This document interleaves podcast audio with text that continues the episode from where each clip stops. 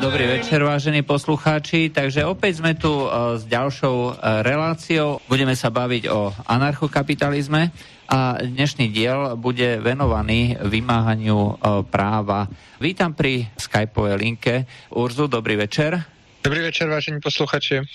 No a na úvod tie technické informácie, pokiaľ by ste nám chceli dať nejakú otázku, takto v útorok večer vysielame naživo, tak uh, môžete zavolať na číslo 0950 724 alebo nám napísať na uh, mail studiozavinaclobodnyvysielač.sk alebo cez formulár na stránke www.slobodnyvysielač.sk Dnes sa budeme baviť o vymáhaní práva. Ale základným princípom anarchokapitalizmu je vlastne princíp neagresie. Hej? Uh, to znamená, že pokiaľ nebude vynúcovanie nejakých dodržiavanie pravidel, alebo akým spôsobom to bude zaistené, ak napríklad niekto bude mať, e, ja neviem, veľmi, veľmi silnú e, pozíciu. Dá sa to, alebo ak, akým spôsobom to anarchokapitalizmus vie zariadiť? Uh, no, vy jste zmínil princip neagrese, uh, což bych možná považoval za důležité trošku vysvětlit. Princip neagrese neznamená absolutní nenásilí. To pouze znamená, uh, že se nebude iniciovat útočné násilí. Což znamená, že já bych neměl na nikoho útočit, ale mohl bych se bránit. Já bych vás ještě poprosil, já se znova slyším, jako vždycky. Aha, troška stíž, stiahneme, je to lepší? Uh, teď, jo, teď by to mělo být, ano, je to lepší. Uh, takže uh, princip neagrese znamená, uh, že se samozřejmě můžu bránit, klidně i násilím. A to samozřejmě znamená i to, že můžu tou obranou někoho pověřit. Jo, já nemusím tu obranu si zajišťovat sám, on to může být někdo, komu já třeba zaplatím za to, aby mě bránil. A teď momentálně nemáme v oblasti vymáhání práva volný trh, ale kdyby eh, stát neposkytoval vymáhání práva, tak automaticky by eh, jiné subjekty vyplnili tuhle tu díru na trhu, jako úplně u všeho. Když něco poskytuje stát a poskytuje to v vozovkách zdarma, respektive to poskytuje za, za peníze daňových poplatníků, no tak eh, v takovém případě není moc prostoru, nebo i dneska nějaký je, ale není toho prostoru zase tolik, aby tam mohly podnikat i soukromé subjekty.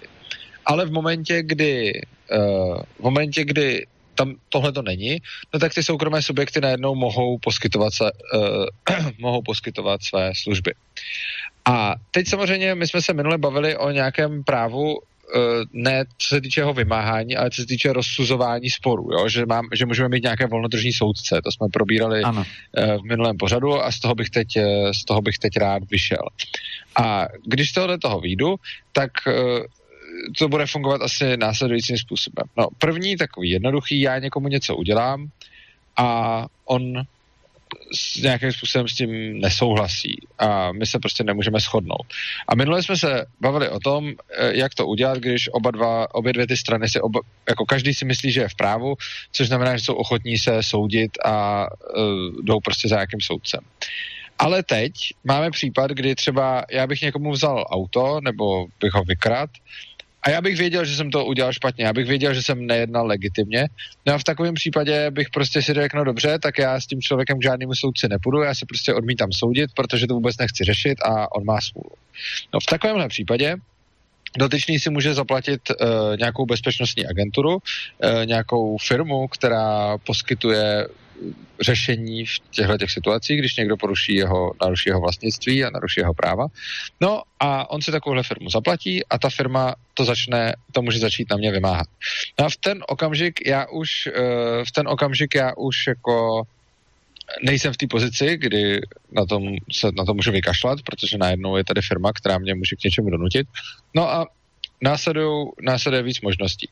Napřed ta firma pravděpodobně uh, úplně stejně jako každá jiná, když má třeba pojišťovna plnit plnění a tak, tak pro ní je pochopitelně drahý konat a jednodušší je pro ní nekonat. Což znamená, že když ten dotyčný si na mě objedná tu firmu, ať uh, ta firma jde napravit stav, který já jsem způsobil, no tak ona samozřejmě pro ní je nejlepší si zaplatit soudce, zase, eh, jak jsme se o tom bavili minule, no a ten soudce rozhodne, jestli já eh, jsem se skutečně provinil nebo ne.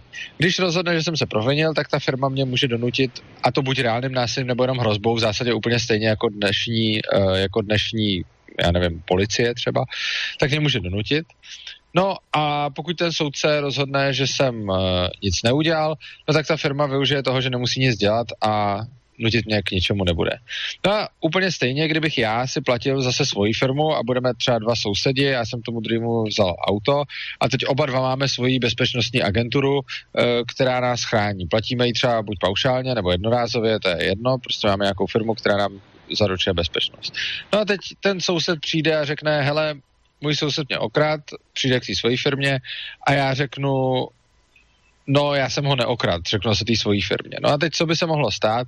Teoreticky by tyhle ty dvě firmy spolu mohly začít válčit, jenomže válka je drahá a jim se samozřejmě nevyplatí kvůli jako dvěma klientům, kteří si platí třeba nějaký paušál nebo takhle, uh, plítvat prostě cenými zdroji, který, což je jak majetkovými, tak nemajetkovými, životy svých lidí a podobně.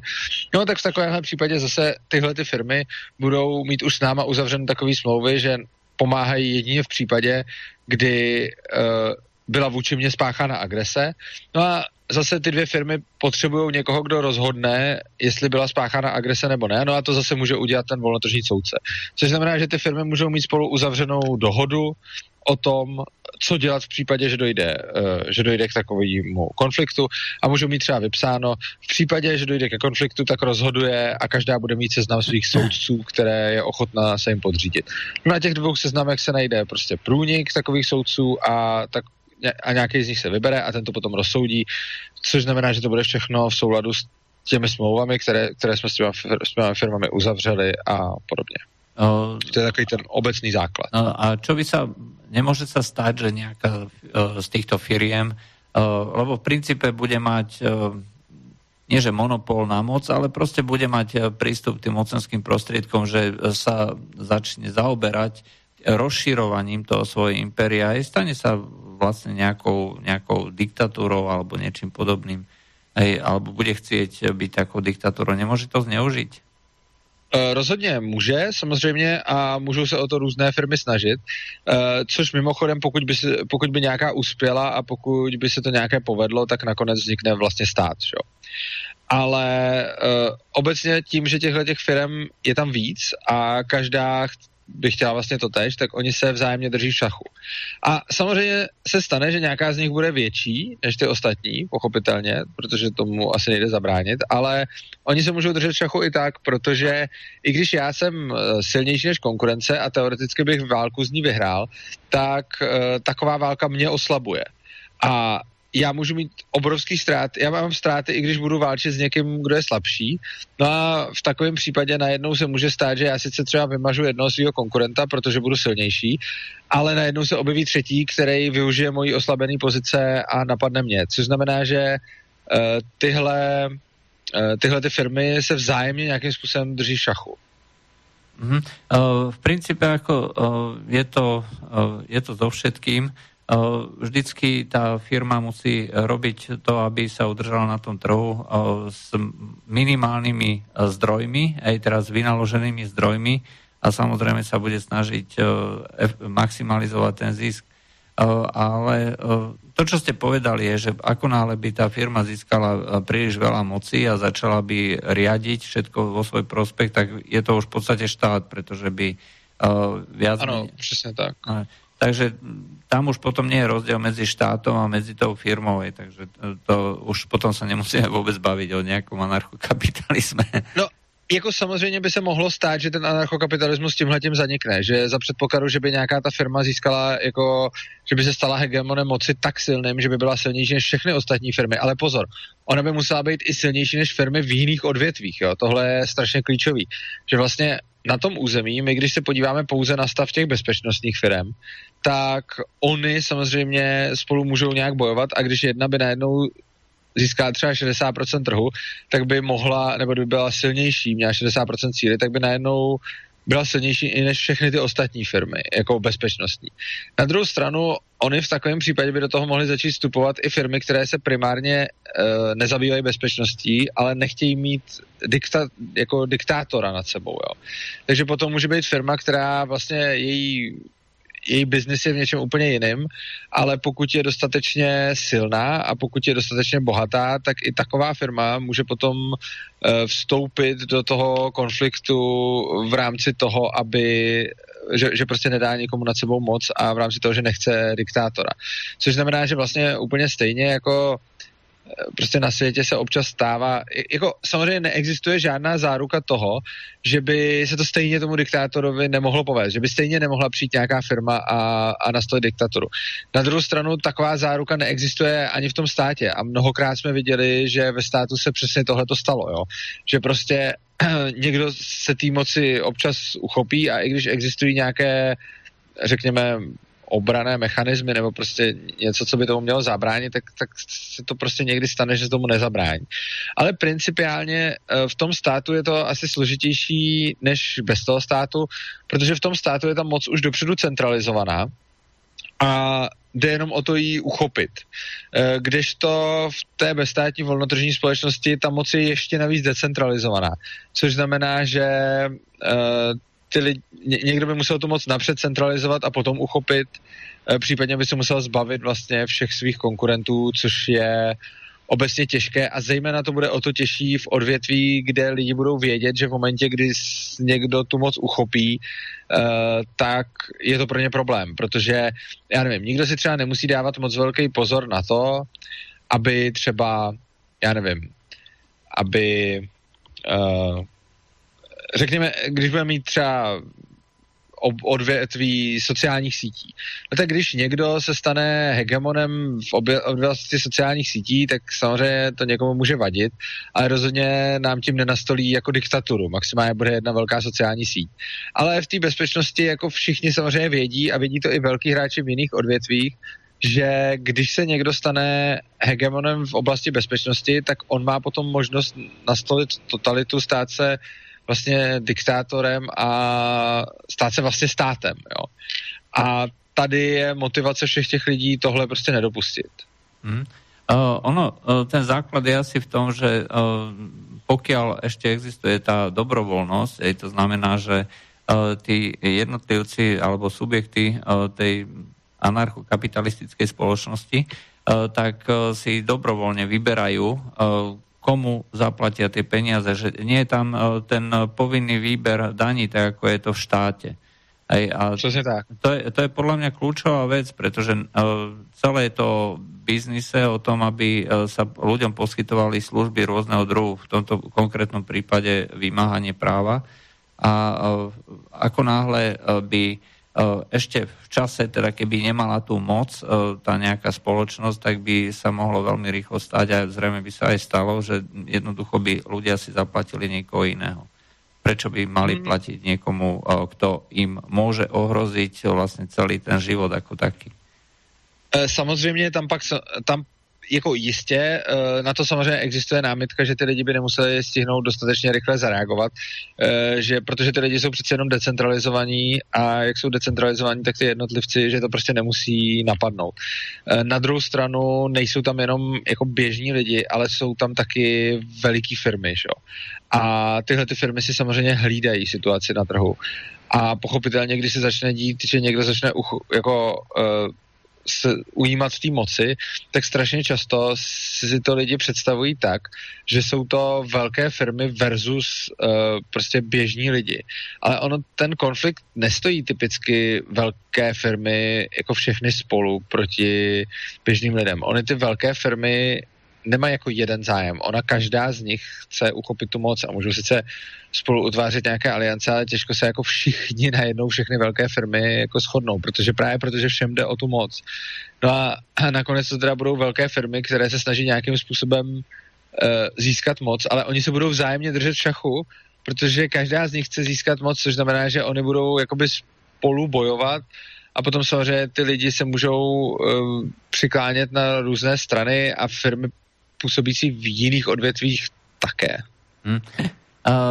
Zaujímavé, že opisujete vlastne veci, ktoré, o ktorých možno často čítajú rôznych science fiction, kde presne takýmto spôsobom funguje spoločnosť v budúcnosti, že kde firmy sú navzájom superia, o moc štát ako taký viac menej neexistuje, že ľudia majú v rámci toho, toho spoločenstva sa orientujú skôr na základe takýchto vzťahov, aké teraz popisujete, že e, sú tu na nejaké firmy, ktoré e, majú viac menej e, všetko, hej, celý ten prierez, hej, majú bezpečnostné agentúry, majú právne služby, hej, poskytujú aj nejaké základné životné potreby, takže vytvárajú vlastne celé také prostredie, environment, hej, že ktorý umožňuje prežiť tým ľuďom, ktorí si platia služby tej firmy.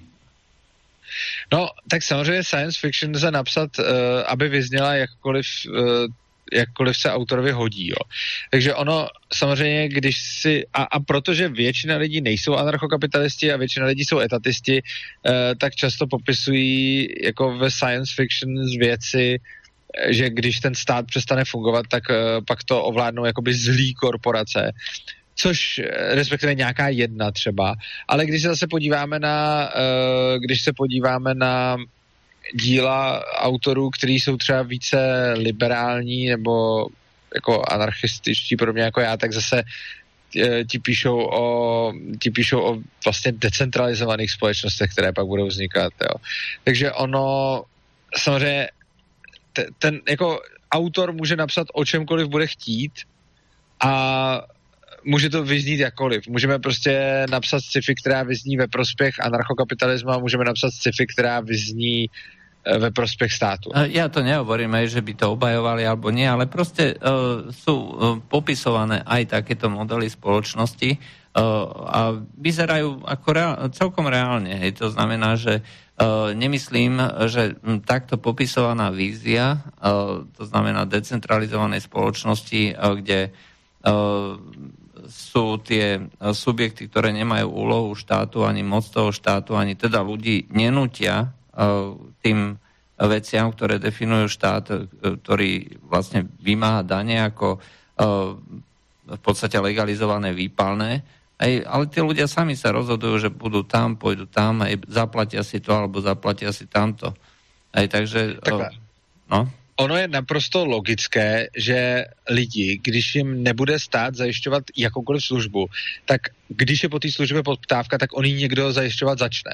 Což znamená, že prostě služby bezpečnosti jsou něco, co lidi poptávají a budou vždycky poptávat a i v historii vidíme, že to poptávali tam, kde to taky ne, nezajišťoval stát, tak tak ty lidi prostě měli zájem nějak řešit svoji bezpečnost. Což znamená, že samozřejmě samozřejmě něco takového, jako když to ten stát nebude poskytovat, tak automaticky vzniknou na trhu subjekty, eh, který tohle to budou lidi, lidem dodávat, protože lidi to prostě poptávají, jsou ochotni za to platit. A když jsou lidi ochotni za něco platit, tak na tom někdo může vydělat. A když na tom někdo může vydělat, tak to vždycky někdo začne mm. poskytovat.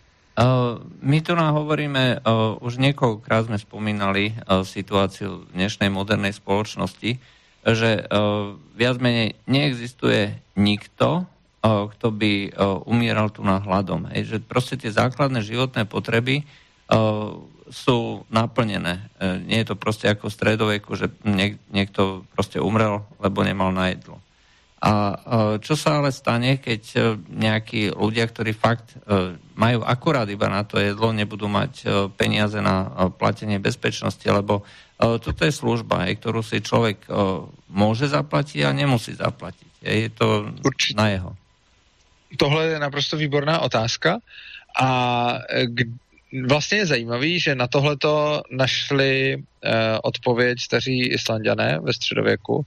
A já bych třeba, já třeba, když jsem se poprvé jako nějak seznámil s touhletou otázkou, jako jak by mohli řešit bezpečnost lidí, uh, kteří jsou prostě chudí, což znamená, že když bezpečnost by byla jako služba, tak potom chudí by logicky byli teda jako štvaná zvěř, kterou může každý si s nima dělat, co chce, protože oni nemají peníze na to, aby jim za to někdo platil, aby si zaplatili někoho, kdo by je chránil. A člověk pak samozřejmě může namítat takové věci jako dobře, tak někdo si zaplatí někoho, kdo, kdo to bude dělat pro ně a tak dále, ale tak nějak cítíme, že tohle asi by, jako nebo může to určitě být část reality, ale asi to nebude úplně funkční. Ale právě ve středověku, kde uh, na Islandu fungoval, vlastně ne, nebyl žádný, nebyla tam státní jako vojen, nebo policejní moc, prostě tam nebyly jako eh, četníci nebo nějaký drábové, kteří zajišťovali tu vnitřní bezpečnost a ta bezpečnost víceméně probíhala volnotržně.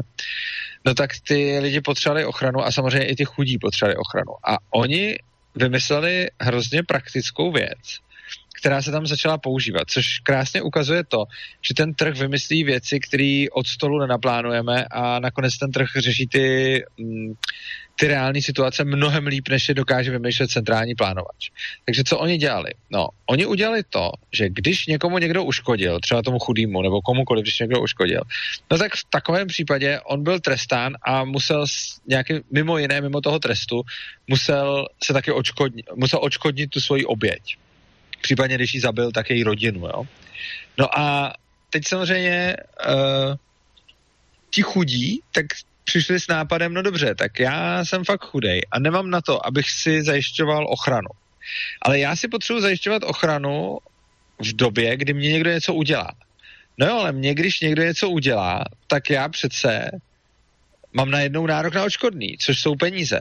No tak ti chudí udělali to, že řekli, šli za nějakým bohatým a řekli, hele, já potřebuju ochranu a když mi někdo něco udělá, tak mě náleží očkodný. No a pokud ty budeš ten, kdo se za mě postaví ve chvíli, kdy někdo něco udělá, tak já ti dám čas toho svého očkodného. E, případně celý, pokud to postavit se za mě bude stát moc. No a tohle to tam reálně fungovalo, což znamená, že ti chudí lidi e, prodávali svoje budou svůj nárok na budoucí očkodnění tomu, kdo byl ochoten se o ně postarat. A potom tam byli uh, prostě lidi vymáhající bezpečnost, kteří měli, prostě, kteří byli prostě dokázali silově někoho k něčemu donutit, vlastně žoldáci, řekněme. A tihleti se živili tím, že k ním přišel chudý člověk a řekl, hele, když mi někdo něco udělá, tak se za mě postavíš a pak si můžeš žít uh, jako polovinu třeba nebo víc toho, co mi bude náležet. No a tím pádem všichni měli to, co potřebovali. Ti chudí sice potom neměli uh, plný to, buď ho neměli vůbec, nebo neměli to očkodný plný. Na druhou stranu oni si získali někoho, kdo se postavil za jejich práva a tím pádem ti chudí pak nebyli lovnou zvěří, protože ti, kdo by je chtěli takhle lovit, věděli, že se za ně někdo postaví, že prostě oni mají zastání byť samozřejmě zastání na úkor toho, že potom nedostanou to očkodný, ale ten útočník to očkodný musí zaplatit stejně. Mm. Uh, ono no, dosť to pripomína uh, vymáhanie uh, tých rôznych súdnych uh, pohľadávok alebo vôbec ako pre, priebeh uh, sporov niekde v Amerike, uh, kde nejaký chudobný vlastne príde za advokátom a povie, ja nemám na tvoje zastupovanie, ale tak dohodneme sa na odmene, pretože toto je prípad, keď to zoberieš, tak môžeš na tom vysúdiť milióny, hej? No ano, tak tohle, tohle je taky samozřejmě možnost.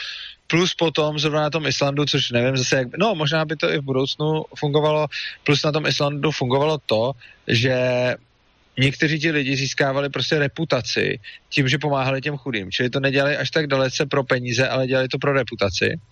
Uh, což jsem si moje první myšlenka by byla pro reputaci, by to tady asi nikdo nedělal. Na druhou stranu si umím představit, že by to mohly ty bezpečnostní uh, firmy dělat jako reklamu. Jo, že prostě ta firma se postaví za někoho, kdo fakt nemá nebo se nemůže bránit, ať už by to bylo nějaký dítě, nebo by to byl nějaký případ, který by byl mediálně zajímavý, nebo prostě nějaká zjevná křivda. Oni, lidi samozřejmě hodně zajímají zjevný křivdy. A když se nějaká takováhle firma postaví buď třeba za někoho, koho mají lidi rádi, nebo za nějakou skupinu, třeba za ty děti, nebo někoho takového, eh, koho lidi obecně jako to v nich vyvolává emoce, tak ta firma by tím mohla samozřejmě získávat zákazníky a popularitu a dělat si tím reklamu a PR. Mm-hmm. Uh, čiže v princípe uh, spoločnosť, uh, ktorá uh, bude, uh, ktorej bude vymáhané právo takýmito uh, súkromnými organizáciami, by teda mohla fungovať aj uh, čo sa týka Eh, čo sa týka eh, chudobných ľudí, aj čo sa týka tých, ktorí chcú tie svoje eh, služby. A ako to potom funguje, na úrovni, boli by to vlastne bezpečnostné agentúry, ako ich poznáme dneska, alebo by to bol nejaký iný systém? No, jako tohle to je strašně těžko říct, protože i tohle to celé, co jsem jako nastřelil, je nějaký odhad, jak by to mohlo fungovat eh, na trhu. A tohle to je věc, kterou vlastně zdůraznuju možná ne dostatečně, ale určitě jsem mi už říkal mnohokrát, že vlastně to, jak já popisuju, jak by mohl fungovat anarchokapitalismus, jak by mohl fungovat volný trh, rozhodně není popis, že bych říkal, takhle to prostě bude fungovat. Ale říkám, no tohle je jedna z možností, jak by to možná mohlo fungovat, ale on ten trh typicky přijde ještě s něčím lepším, než co vymyslím já, jo.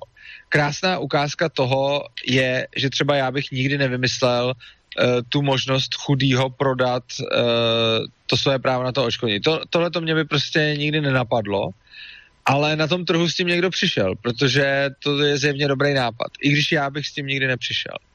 No a podobně, když se mě zeptáte, jakým způsobem může fungovat, uh, jakým způsobem může fungovat jako bezpečnostní agentura na volném trhu, tak moje odpověď je, já to samozřejmě nevím. Já nevím, jak přesně bude fungovat ta agentura a jak moc se bude lišit od současných agentur. Asi se nějak lišit bude, protože současné bezpečnostní agentury asi spíš platí nějaký business, uh, jako neplatí si je většinou běžní lidi, protože běžným lidem ty služby poskytuje stát, čili oni nemají moc důvod uh, platit za něco ještě jednou, což znamená, že tam není ani ten prostor na tom trhu, aby tohle to někdo začal poskytovat.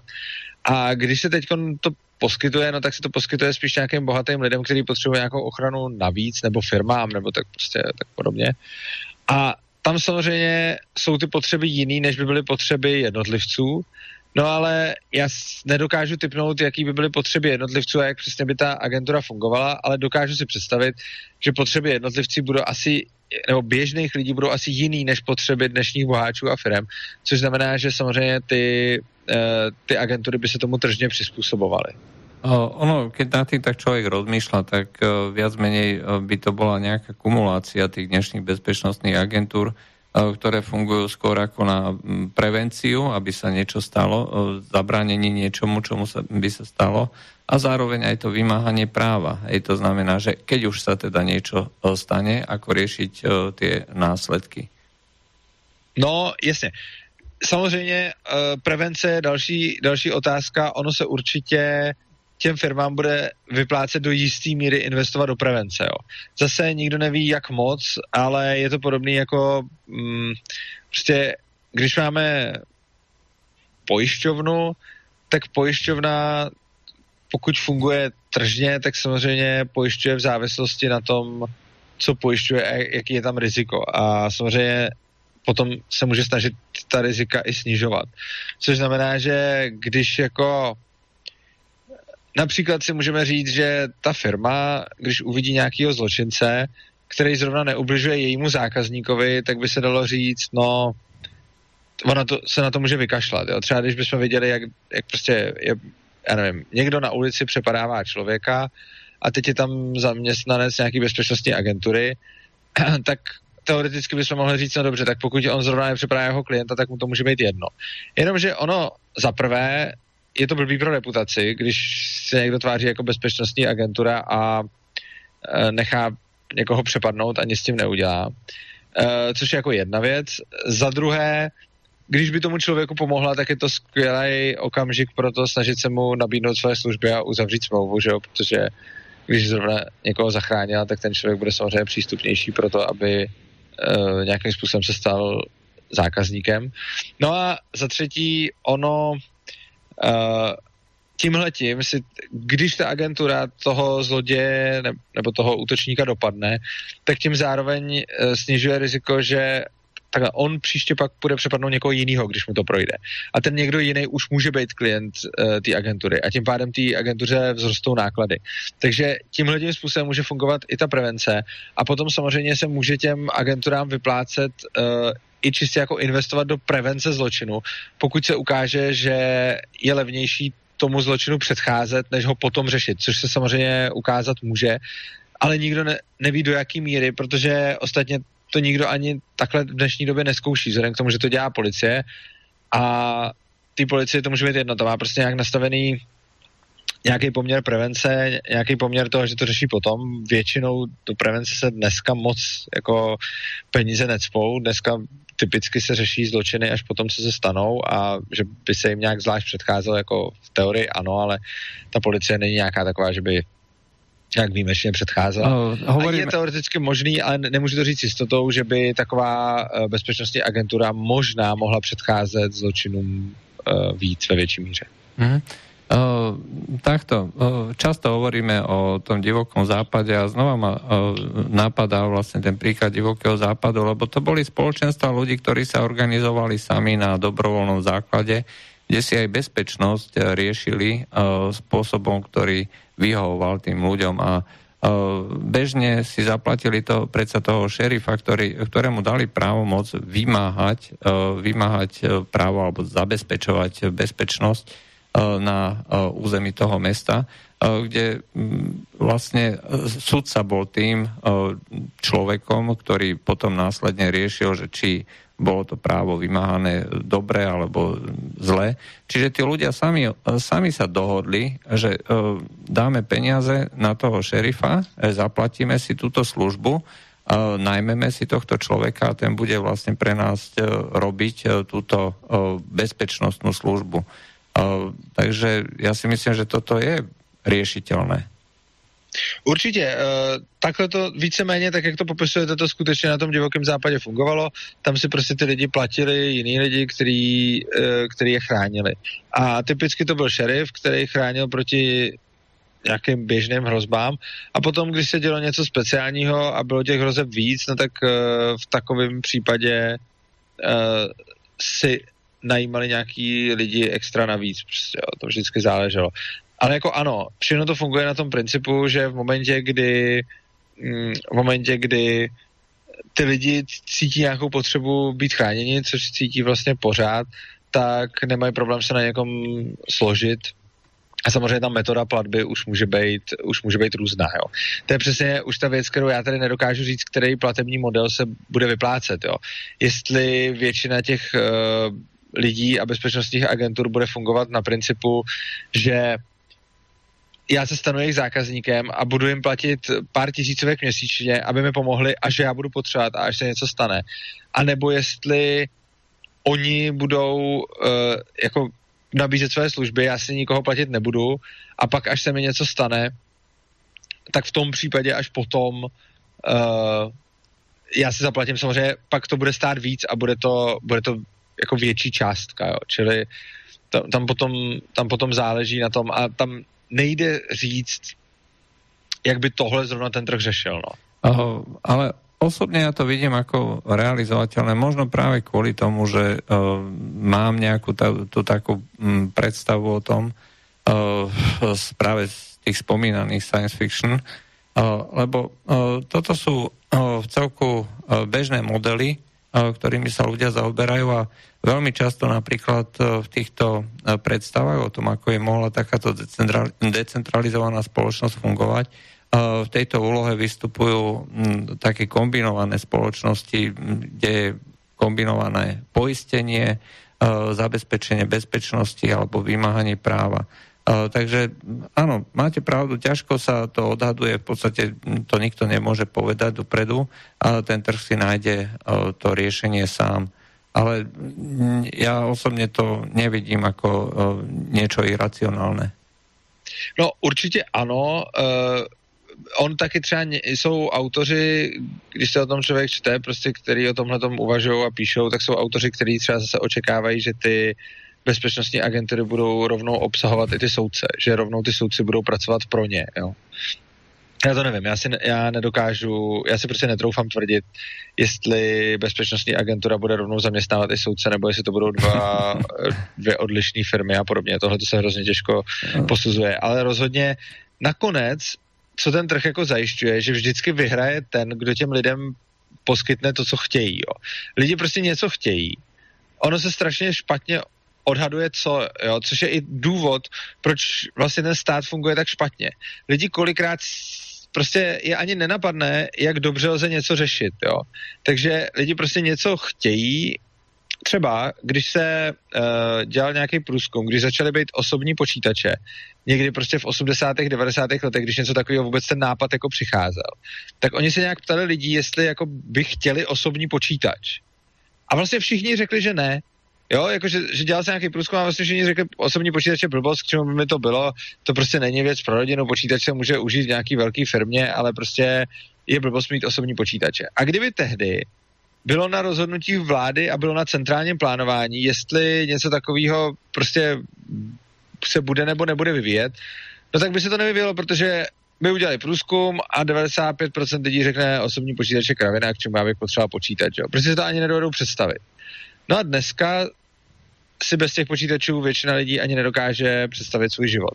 Takže lidi by mohli teoreticky říct, jako, že mají nějakou představu o tom, jak se má zajišťovat bezpečnost a jako OK, nic proti něčemu, ale potom v realitě přijde hodně firm, začnou tu bezpečnost každá zajišťovat trochu jinak, každá začne fungovat nějak a ty lidi potom prostě přirozeně přejdou k té firmě, jejíž uh, jako služby budou nejvíc vyhovovat a pak samozřejmě samozřejmě nebudou všem vyhovovat ty samé služby, jo? takže prostě budou různé firmy, každá bude poskytovat služby nějak se zaměřením na něco jiného a ty lidi se k těm firmám budou vlastně přiklánět v závislosti na tom, co jim bude vyhovovat a takovým firmám budou i platit. Mm-hmm. Uh, ale uh, troška sme sa odchýlili od tej, uh, od tej hlavnej nite. Si myslím, že to vymáhanie práva každý, alebo väčšina ľudí si práve predstavuje niečo, čo súvisí priamo ako už uh, s tým súdom, nejaký zločin, že sa stal. Hej, proste to, čo robí dneska policia, uh, na Slovensku tu máme v súčasnosti prípad zavraždeného novinára a nejakej snúbenice, Hej, bolo by napríklad takéto niečo realizovať, proste zlodej niekde vtrhne, zabije nejakých dvoch ľudí. Ako by to vlastne uh, mohlo fungovať uh, v takomto úplne voľnotržnom... Uh, pretože no. máme spoločnosť, ktorá je ako výrazne ako rozdelená a bude to vrah niekde úplne od ale nepoznáme ho, nevieme vôbec o tom nič. No, ty, ty dva lidi můžou mít zaplacenou uh, prostě pojistku, že když je někdo zabije, tak budou něco dělat. Když by to neměli zaplacení, tak to zaplatí jejich příbuzný. No a teď teda se najednou najde někdo, v jehož zájmu je a kdo je placený za to, že to vyřeší. Ten člověk se začne snažit to nějakým způsobem řešit, což se dneska snaží ta policie. Principiálně se to bude snažit řešit místo toho ta bezpečnostní agentura, která Úplně stejně jako ta policie neví, kdo je vrah, úplně stejně jako ta policie neví, koho má stíhat, ale je na jejich schopnostech a možnostech to vypátrat. A samozřejmě nebude mít 100% úspěšnost, podobně jako ta policie nemá 100% úspěšnost. Prostě může se to podařit a nemusí se to podařit. Na druhou stranu u té policie je sice nějaký mediální tlak, řekněme, takže to není, že by jim to mohlo být úplně jedno, ale na druhou stranu oni nemají žádnou konkurenci, takže jim nejde zrovna o přežití. A když to udělají blbě, no tak eh, hold budou lidi prskat, ale stejně oni nebudou si zaplatit konkurenční policii, protože stát má monopol na tu policii. Což znamená, že i když stát poskytne blbou službu, tak ty lidi stejně nemají jinou možnost, než si od něj zase nechat poskytnout službu. E, oproti tomu na tom volném trhu se to liší, protože tam, když stát poskytne blbou službu, no tak e, lidi se můžou rozhodnout, teda když na tom volném trhu firma poskytne e, blbou službu, tak lidi si řeknou, OK, tahle ta firma prostě dělá svoji práci špatně a my prostě půjdeme k někomu jinému. A když teď Slovensko řešilo vraždu dvou novinářů, no tak samozřejmě by všichni se zajímali o to, jakým způsobem eh, postupují ti, kdo jim mají zajišťovat bezpečnost. No a bude nějaká firma, která prostě řeší ty novináře, jako kdo jim co udělal a teď jako celá veřejnost to sleduje a pokud oni neuspějou, no tak eh, v takovém případě samozřejmě no, začnou ztrácet zákazníky, takže je v jejich zájmu to vyřešit co nejlíp. Hmm. Zase budem trocha otravný s tým divokým západom, respektíve s Amerikou. Tam vlastne na takéto účely uh, vznikli uh, takéto agentúry rôzne. Známa Pinkertonová detektívna agentúra, aj, ktorá mimo iných činností sa zaoberala aj E, takýmto, e, takýmto hľadaním zločincov alebo pátraním po zločincoch a bola tak úspešná, že dokonca si ju najal aj štát, aj to znamená, aby e, riešil a táto agentúra mene štátu aj tieto, tieto veci. Čiže neriešil to nejaký šerif federálny alebo niekto iný, ale prostě súkromná agentúra. Určitě jo. A samozřejmě ten divoký západ je dobrý příklad, protože tam víceméně to nějakým způsobem fungovalo tímhle tím způsobem, že vymáhání zloč, jako prostě právo tam fungovalo do nějaký míry volnotržně. Samozřejmě záleží jak kdy, jak kde, ale ano, fungovalo to tam volnotržně a není důvod, proč by to tak uh, nemohlo fungovat znova. Hm. Uh, a za aký podmienok by vlastne mohla eh, spoločnosť prikročiť? Vy stále tvrdíte, že jednak princíp nenásilia, ale zároveň ste aj proti tomu, aby to išlo e, spôsobom nejakým, e, ja neviem, revolučným, že proste to urobíme revolúciu, hurá, anarchokapitalizmus a všetko teraz e, zničíme a postavíme slobodnú, decentralizovanou společnosť. A teď, teď je ta otázka jako obecně na přechod k anarchokapitalismu, anebo je to otázka na, na, na, tú, na tú bezpečnosť. No, ono, ono samozrejme sa to nedá robiť oddelenie, čiže nedá sa robiť len bezpečnosť ako anarchokapitalistickú štátnom systéme. Takže v princípe, no. pokiaľ by sme mali ako ľuďom vysvetliť, že taká, takéto niečo existuje a toto je jedna z takých kľúčových vecí, čo si človek nevie vôbec predstaviť bez úlohy štátu. Je to znamená ten nejaký dráb, ktorý eh, je platený za to, že to bude vymáhať, že proste musí byť, že ináč by to nefungovalo. Eh, to znamená, že prechod nejakej takéto spoločnosti, kde by, to bol, kde by boli tieto nejaké metódy viacej používané až teda k tej nejakej voľnotržnej No, můžeme třeba příští relaci dát o přechodu obecně, o přechodu no, tak, dobré, tak, společnosti, protože to je zajímavý. Ale co se týče těch, eh, co se týče vymáhání toho práva, tak samozřejmě zase, přesně jak jste řekl, nedává smysl, že by najednou jsme řekli, teď ze dne na den rušíme policii, jo, protože by samozřejmě nastal chaos. Jo, to, to, takhle to fungovat nebude.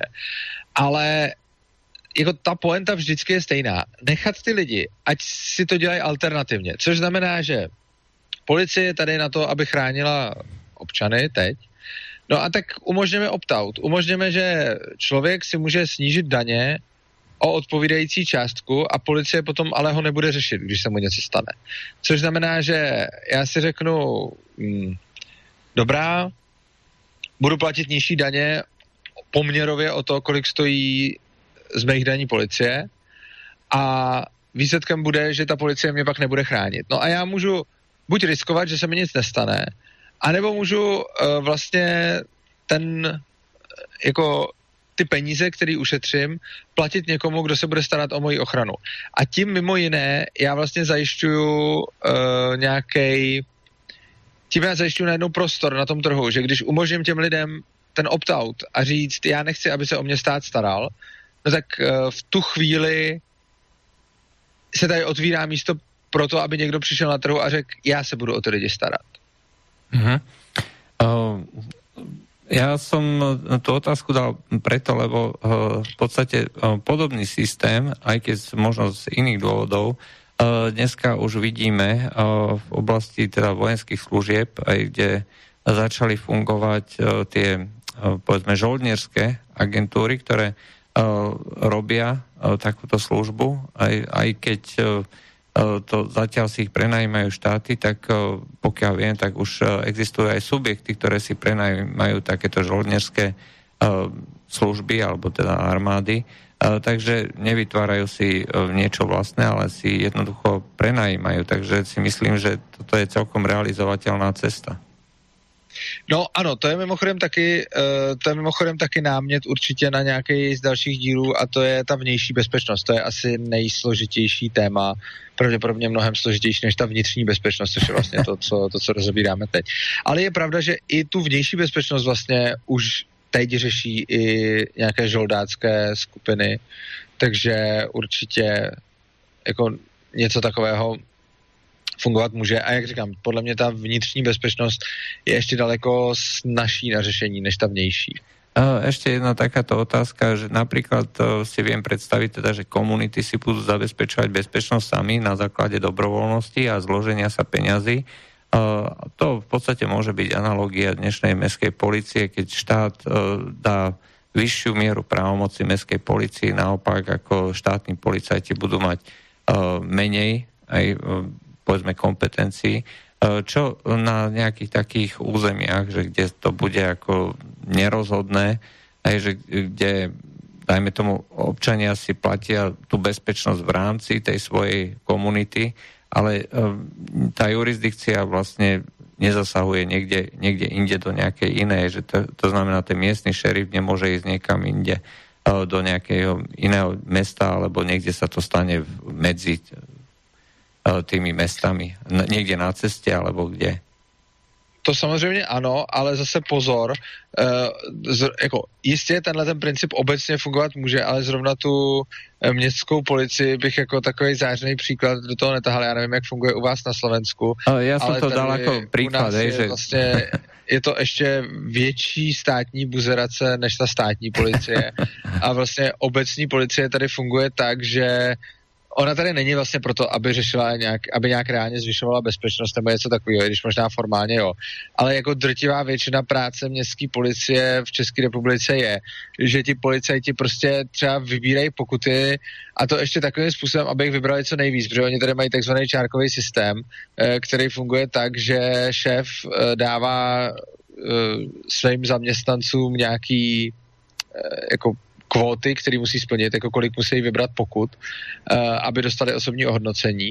No a potom to samozřejmě vede k tomu, uh, že ty lidi uh, že ty policajti se staví na ty nejpřehlednější úseky, kde vlastně nehrozí žádný reálný riziko, protože tam ty lidi překračují Eh, protože tam ty lidi překračují třeba povolenou rychlost a podobně.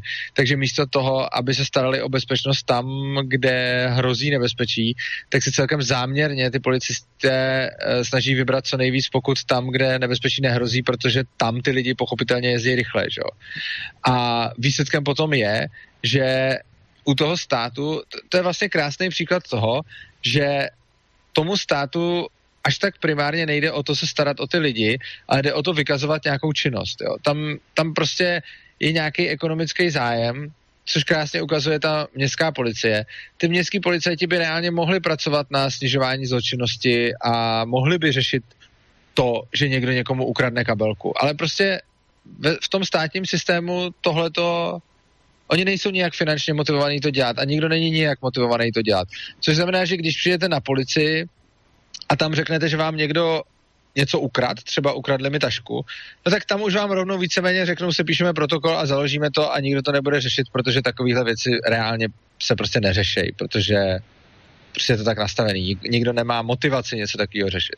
No a tohle je vlastně hrozný, protože potom uh, vidíte, kde jsou nasazení ty policajti a vidíte, že ty policajti řeší věci, které vlastně nikoho moc nezajímají a který nejsou nějak společensky nebezpečný a vlastně jenom potřebují vykázat činnost. A potom je strašně moc policajtů, kteří se věnují jako úplně stupidním činnostem, e, místo toho, aby reálně něco dělali pro ty lidi. Zatímco na tom volném trhu tam prostě lidi nebudou platit někoho za to, aby někde stál a měřil rychlost na přehledném úseku, protože to není v zájmu asi nikoho. No ono rozdiel medzi tými dnešnými policajtami a medzi uh, policajtami, respektíve uh, nejakými orgánmi na vymáhanie práva v tej decentralizovanej slobodnej spoločnosti uh, je hlavne v tom, že uh, tí ľudia si môžu dobrovoľne zvoliť, kto bude tú uh, bezpečnosť vymáhať.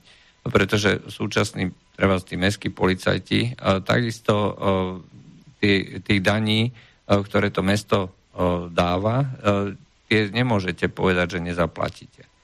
To... No přesně tak, to je jakoby druhá věc. Jako jedna věc je uh, ta motivace buď jenom tupě vykazovat činnost, anebo motivace něco skutečně dělat. No a druhá věc je uh, ta konkurence, že jo. Prostě teď bez ohledu na to, jak ta policie dělá blbě svoji práci, tak pořád bude placená a i kdyby dělala tu práci úplně špatně, no tak ona si ty peníze prostě násilím vymůže. Když to na tom volném trhu, když nějaká firma by dělala práci tak špatně, jako dělá policie, tak uh, by si nikdo dál neplatil. Jo? To, jako, je to úplně krásně vidět na tom, když přijete na policii oznámit krádež. Prostě když přijete na policii oznámit krádež, jako nějakou normální, tak oni vám víceméně řeknou, no, tak eh, s tím se můžete rozloučit, tohle to vlastně nikdo jako nevypátrá, tady můžeme sepsat protokol a jako ty policajti často prostě tomu člověku už víceméně na rovinu řeknou, že mu nepomůžou, jakože že se to prostě nenajde. No ale když by si ten člověk platil nějakou někoho, kdo mu zajišťuje, eh, kdo mu zajišťuje jako bezpečnost a přišel by tam a tam mu řekli rovnou, no, tak dobře, no, tak vás okradli, ale my s tím stejně jako nic neuděláme. No tak ten člověk by si potom logicky bude klást otázku, proč já si vás teda vůbec platím, že jo? A půjde k někomu, kdo reálně něco bude jako mít nějaký výsledky za sebou. No a potom sa dostávame vlastne už e, do tých, e, do tých e, vecí, ktoré sme na začiatku rozoberali, či keď dôjde ku konfliktu, treba niekde na ulici nejaká služba, ktorá má zabezpečovať poriadok, niekoho obviní, tak ten má zase za sebou nejakú spoločnosť, ktorá zabezpečuje jeho práva, jeho bezpečnosť a už sa dostávame znova do toho, do toho stavu, uh, kedy je výhodné alebo nevýhodné, uh, aby tieto spoločnosti navzájom spolu bojovali. Uh, no, vlastne, áno.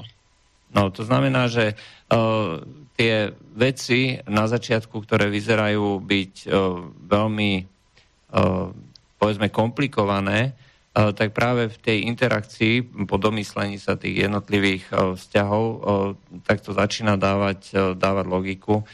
Bezpečnostné agentúry, respektíve tie servisy nebudú medzi sebou bojovať, pretože to nemá žiaden zmysel, ale budú mať naopak vytvorený nejaký spôsob komunikácie, aby nedochádzalo k likvidácii ich cených zdrojov. Pravděpodobně ano. Samozřejmě se může stát a může dojít k tomu, Eh, že někdo se vykašle na nějakou ekonomickou efektivitu a prostě bude zlej a bude chtít bojovat. To se samozřejmě může stát a tomu nikdo nezabrání. Eh, na druhou stranu něco takového se může stát vždycky. Jo. Eh, my často hledáme nějakou jakoby záruku, že se nemůže stát něco. Lidi prostě často se ptají, jak v anarchokapitalismu se zajistí, kde, kde je garance toho, že bezpečnostní agentura prostě nepůjde a nezačne páchat zlo. Jako taková garance na rovinu není, ale prostě obdobná otázka je, kde je ve státu garance, že najednou se neuchop, ne, nechopí moci nějaký diktátor. Taková garance taky neexistuje, protože ono se prostě občas stane, že se nějaký diktátor moci chytí. No. Oh. Čili samozřejmě se to může stát tak i tak a e, je prostě jako pak se můžeme bavit o tom, kde je třeba ta šance vyšší. Já osobně si myslím, že jako snaží uchopit moc tam, kde už je centralizovaná, než tam, kde si ji musím napřed centralizovat. Ale i kdyby byla stejná, tak je tam pořád výhoda té dobrovolnosti. Ale hlavní důvod, proč to říkám, je, že vlastně argument, no jo, ale co kdyby to selhalo a co kdyby někdo uchopil moc, je jako sice samozřejmě správný, že tu otázku někdo položí, ale nesmíme zapomínat na to, že stejná věc hrozí v tom státu. Že? Uh, ale ono je to uh, štandardný, uh, štandardný prístup uh, ľudí, ktorí chcú niečo neustále vyvrácať, či hľadajú dôvody, prečo to nejde. Uh, ja um, si stále myslím, že uh, pokiaľ by uh, došlo k tomu, aby sa riešili veci, tak nakoniec by sa tie cesty rozhodne našli, tak ako, sa, ako ste uvádzali ten príklad s Islandom. To bolo niečo, čo zrejme by v tomto momente nikoho nenapadlo hej, a tým pádom, pokiaľ by nebol ten historický príklad, tak by vlastne celá tá idea skrachovala, aj pretože takto to jednoducho nemôže fungovať. Ale svojím spôsobom ľudské spoločenstvo nie je len povedzme zložené z jednotlivcov ako takých. Ľudské spoločenstvo funguje na základe vzájomných väzieb a preto majú tí ľudia snahu navzájom komunikovať a snahu navzájom riešiť tak, aby to bolo rôzne problémy a situáciu tak, aby to bolo pre všetkých čo najpriateľnejšie, aby mali z toho čo najväčší efekt. A preto napríklad po tej vzájomnej dohode v tých nejakých mestách, kde bol ten šerif, tak to fungovalo aj na základe toho, že ten šerif treba zochraňoval aj tých slabých, ktorí v tom meste si nemohli dovoliť treba splatiť to alebo tamto. Jednoducho sa to spoločenstvo vedelo, že pokiaľ nebude mať vymáhané právo na základe tej dobrovoľnosti platenia toho šerifa aj pre tých, ktorí si to nezaplatili, tak potom všetci sa budú mať horšie. Určitě. Samozřejmě existuje solidarita, ta bude existovat vždycky a, a ta může mít různý, různý pohnutky. Ta solidarita může být, že chci ukazovat eh, lidem, na kterých mi záleží, že dělám dobře svoji práci a že jsem třeba dobrý šerif, takže se starám i o lidi, kteří jsou který se prostě o sebe postarat nemůžou. A nebo v tom může být ta ekonomická motivace, kdy, mi, kdy vlastně já z toho něco mám. Takže lidi konají z různých důvodů a můžou, eh, můžou konat prostě proto, aby se ukázali před ostatníma a můžou konat taky prostě proto, eh, že skutečně to tak cítí, že jsou altruisti, anebo tak můžou konat ze ziskových příčin. Každopádně vidíme jako z historie, že vždycky se najde někdo, kdo prostě nějak jedná, aby těm lidem, aby těm lidem pomohl. A, a jaký jsou, jaká už je ta motivace, to je samozřejmě věc druhá. uh, ale uh, v konečnom dôsledku uh, si myslím, že ten, uh, pokiaľ bude teda snaha ľudí organizovať si viacej uh, veci po svojom, uh, konec koncov uh, tie nejaké snahy e, vždycky budú, pokiaľ bude ten štát e, centralizovaný a pokiaľ sa bude snažiť tlačiť, tak ľudia sa budú snažiť zase na druhej strane vytvárať si nejaké vlastné štruktúry a to bude viesť skôr alebo neskôr k tomu, že začnú vytvárať nejaké také jadra alebo centra, ktoré si budú práve riešiť veci aj v týchto oblastiach na základe, povedzme, týchto voľnotržných vzťahov. Eh, pravděpod- pravděpodobně ano. Jo. Samozřejmě zase se to strašně těžko předvídá, ale rozhodně by to nebyl překvapivý vývoj. No, eh, čo sa vás týka, tak určite by ste to privítali. Konec koncov eh, robíte tú osvetu tak, aby ľudia nemali strach zo všetkých možných a nemožných vecí, ktoré sa tohto týkajú. Mňa celkom prekvapilo, že aj celkom rozumní ľudia, ktorí Eh, sa povedzme pohybujú v tej, vo svete tej veľkej ekonomiky, veľkej politiky, hovoria o idei anarchokapitalizme a v podstate aj o tej vašej knihe, ktorú ste vydali ako vo veľmi, veľmi kladných tónoch. Hej, takže nie, nie sú to veci, ktoré by boli vyťahované len tak z brucha. Hej. Ale majú svoje racionálne jadro a konec koncov, ako sa odvolávate na množstvo ľudí alebo množstvo mien a mysliteľov a filozofov a ekonómov, aj tak to je proste prúd, ktorý sa rozpracováva už hodne dlho. Um, ano, víceméně, to jste hezky shrnul, jak to možná nemám ani co dodat. No, to bolo v podstate e, z tej dnešnej relácie o anarchokapitalizme, teda o vymáhaní práva všetko. A ja by som teda na záver, máme tu na dve témy, ktorým by sme sa mohli venovať. Jednak to vymáhanie práva, respektíve zabezpečovanie tej vonkajšej bezpečnosti ale to ste povedali, že to je uh, príliš komplikované, takže dáme si teda e, spôsob uh, prechodu na anarchokapitalistickú spoločnosť alebo decentralizovanú alebo slobodnú, aby to nebolo také príliš aby sa toho nezlakli poslucháči. Dobrá, tak, tak, tak teda to je 16. října, já si tady píšu uh, přechod. Budeme sa baviť o prechode na um, spoločnosť e, s prvkami e, anarchokapitalizmu alebo e, nejak takto podobne. Čiže čo všetko by bolo reálne už dnes pomaly zavádzať, čo by mohlo fungovať, čo by bolo najefektívnejšie v tomto zmysle?